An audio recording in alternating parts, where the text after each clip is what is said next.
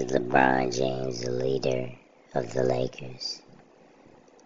In the locker room, is he the one that calls all the shots and tell people what to do? Do they follow his lead? Is um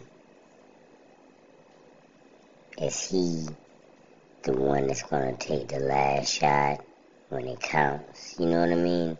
Is he the leader still?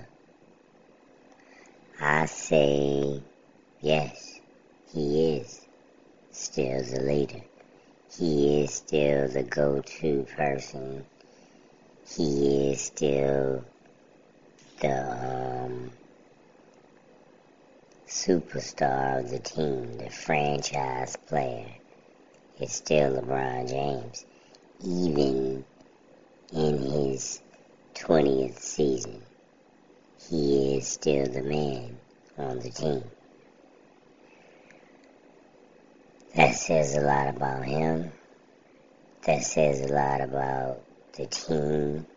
That says a lot about his talent. All of all that stuff. Cause look at uh Haslem. He can barely even walk. You know what I mean? And look at LeBron. They had basically the same opportunities. It's just one was way more talented than the other. And in his 20th year, he looks like a basketball player who can, LeBron looks like a basketball player that can still be an all star, that's still healthy, and that still can play very well at a high level and a starter. With Haslem in his 20th season, all he could do was just stand on the sidelines and cheer. And he's the leader of their team. Nothing against him, I'm just saying that's just the difference. LeBron James has been blessed with a great talent. One of the greatest talents he has is longevity, longevity and consistency. So, when it does come down to it, and they start naming the greatest of all time, you gotta take that into account. You gotta take his longevity and his consistency into account because none of the others did it. And that's how it is. So, in my opinion, he is still running the team. I don't know how it's going to work out because he has a lot of um, egos and a lot of strong personalities on the team now with Anthony Davis, Russell Westbrook, Patrick Beverley, uh, Dennis Schroeder. Those are some strong personalities on one team. I don't know how he's going to control all of it, but he has his work cut out for him.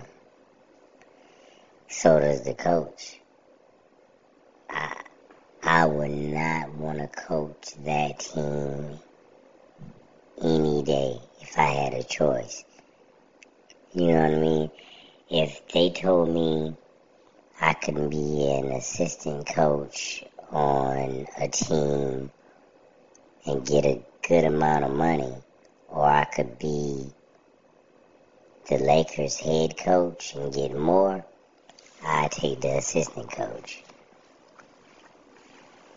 it just seems too um, too much drama, too difficult. Because if they start winning, it's gonna be some real pressure, right? To keep winning. And to um, produce. That kind of I told you so, but you better keep proving that you told me so kind of thing. Or they will they could lose. And then his his job is in jeopardy. You know what I mean? Everything is blamed on the coach. So I would not want to be the coach. And then everything's blamed on LeBron. And then it just trickles down. Russell Westbrook, Anthony Davis. All the superstars get blamed after the coach. And he not even playing.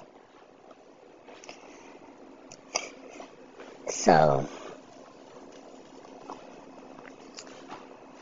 who runs the team? LeBron James on the court. Who a franchise? Hell if I know. Because whoever's making these rosters move, roster moves, like getting Dennis Schroeder and getting Russell Westbrook and not really making any real trades, uh, they suck. So, LeBron James, I understand he does run whatever goes on on the court. But he need to start running what's going on in the front office also. Because I think they need his help.